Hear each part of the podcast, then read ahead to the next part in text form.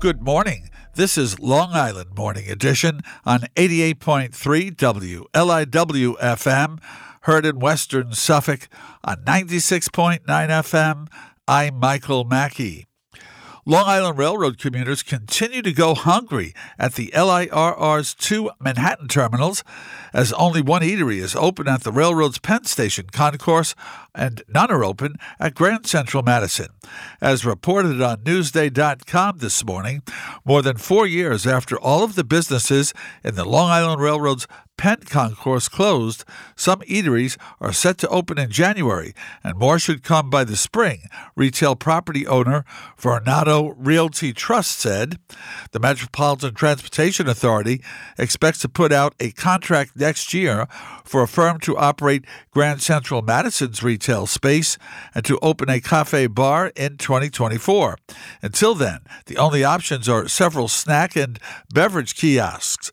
As quoted in Newsday, at Penn Station, there's light at the end of the tunnel, and once we have a few open, it won't be quite so bad, said Gerard Bringmann, chairman of the LIRR Commuter Council and a non voting member of the MTA board. Grand Central is more of a concern, he said, because I'm not seeing the light at the end of the tunnel. I'm not seeing the signs that say coming soon or see you in January, and we really need that.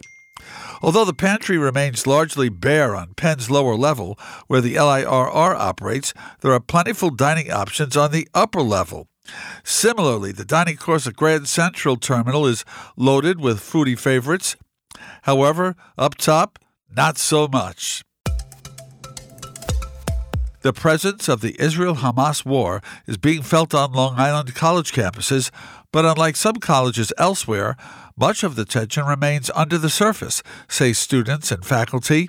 Craig Schneider reports on Newsday.com that students and faculty say they are struggling with how to discuss the war, with some saying they fear reprisals. The situation is more muted at Long Island colleges that have high percentages of commuter students.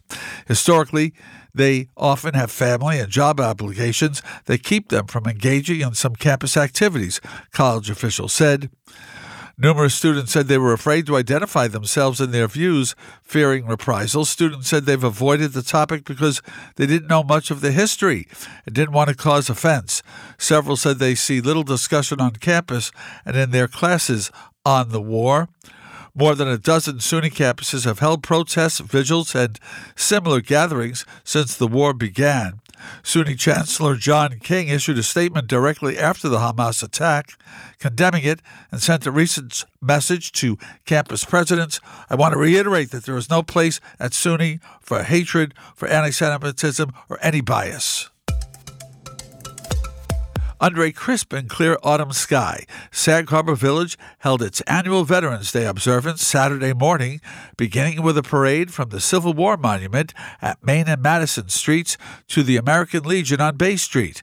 Stephen J. Coates reports on 27east.com that a military color guard was followed by a contingent of veterans, members of the American Legion Auxiliary, and representatives of Sag Harbor Boy Scout Troop 455.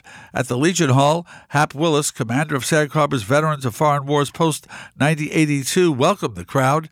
He took a moment to remind veterans who may be going through a personal crisis to reach out for help either by contacting members of Sag Harbor's Legion Post or by calling the crisis hotline at 988. New York State residents could face skyrocketing heating bills under the state's new green policies, which may not even have a significant impact on greenhouse gas emissions. A new study warns. Carl Campanile in the New York Post reports that a review by the Empire Center for Public Policy, a fiscally conservative think tank, and government watchdog group based in Albany, New York, says the state's new rules will push homeowners to buy expensive electrified heat pumps while being forced to phase out their natural gas, oil, and propane systems.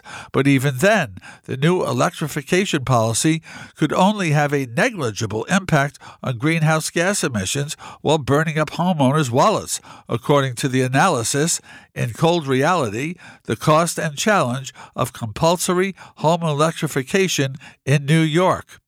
Quote, New York's plan to steer homeowners and landlords toward electric heat could backfire due to high costs and practical concerns, the authors say.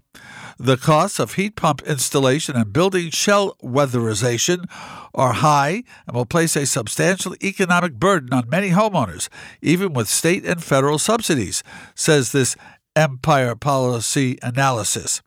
Governor Hochul's office rebuts the findings. Under the status quo, New York consumers are stuck with dramatic fluctuations on utility bills and sky high costs after extreme weather events, which is why the governor has invested $1.6 billion on affordability initiatives.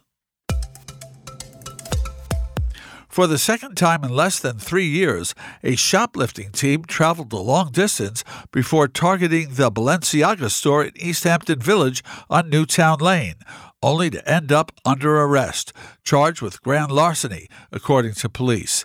T.E. McMorrow reports on 27east.com that Oriel Dogel Rodriguez Guzman, 30, of Flushing, Queens, had previously hit the store twice, according to East Hampton Village Police, first on July 1st, then on September 17th, shoplifting handbags on both occasions.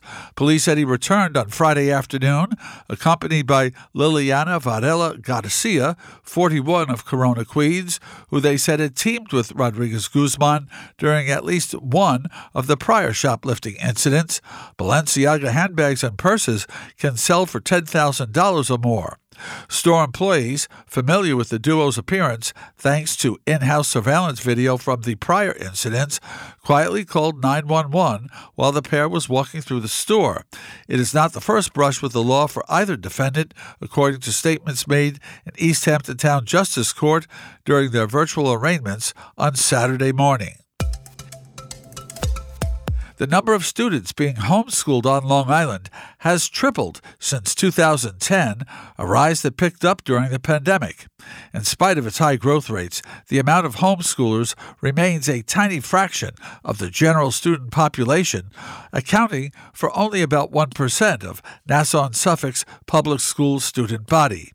Parents often chose home education for myriad reasons, according to surveys and parents. Some find the academic quality and overall environment in institutional schools unsatisfying, while some want to provide religious or moral instruction that reflects their values. Others are concerned about safety from violence, including bullying. Southampton Village officials tabled a proposal to extend term lengths for board members, a measure that faced pushback from residents during a public hearing last week. Board members voted 5 to 0 at Thursday's Southampton Village meeting to table the resolution to extend terms for the mayor and trustees from 2 to 4 years. Joe Werkmeister reports on Newsday.com that proponents of the change cited the cost savings of holding elections every two years instead of annually, while also arguing it provides more stability in local government by freeing officials from constant campaigning. Opponents said more frequent elections bring officials closer to the public and provides residents greater accountability over those they elect to represent them. If the board approves the measure, it could be brought to public vote via a permissive referendum, which would take place if 20% of Southampton Village's registered voters sign a petition within 30 days, according to recently appointed village attorney Eileen Powers. Mark Schiffert, co chair of the Southampton Village Planning Commission, said during the hearing a task force created to study the issue concluded frequent changes to the board with two year terms was, quote, not good governance. A change to term lengths would not affect current board members. The 2023 24 adopted budget lists the 2024 election expenditure as $16,560, a 49.5% increase compared with the 2023 adopted figure. This has been Long Island Local News on Long Island's only NPR station, WLIW FM. I'm Michael Mackey.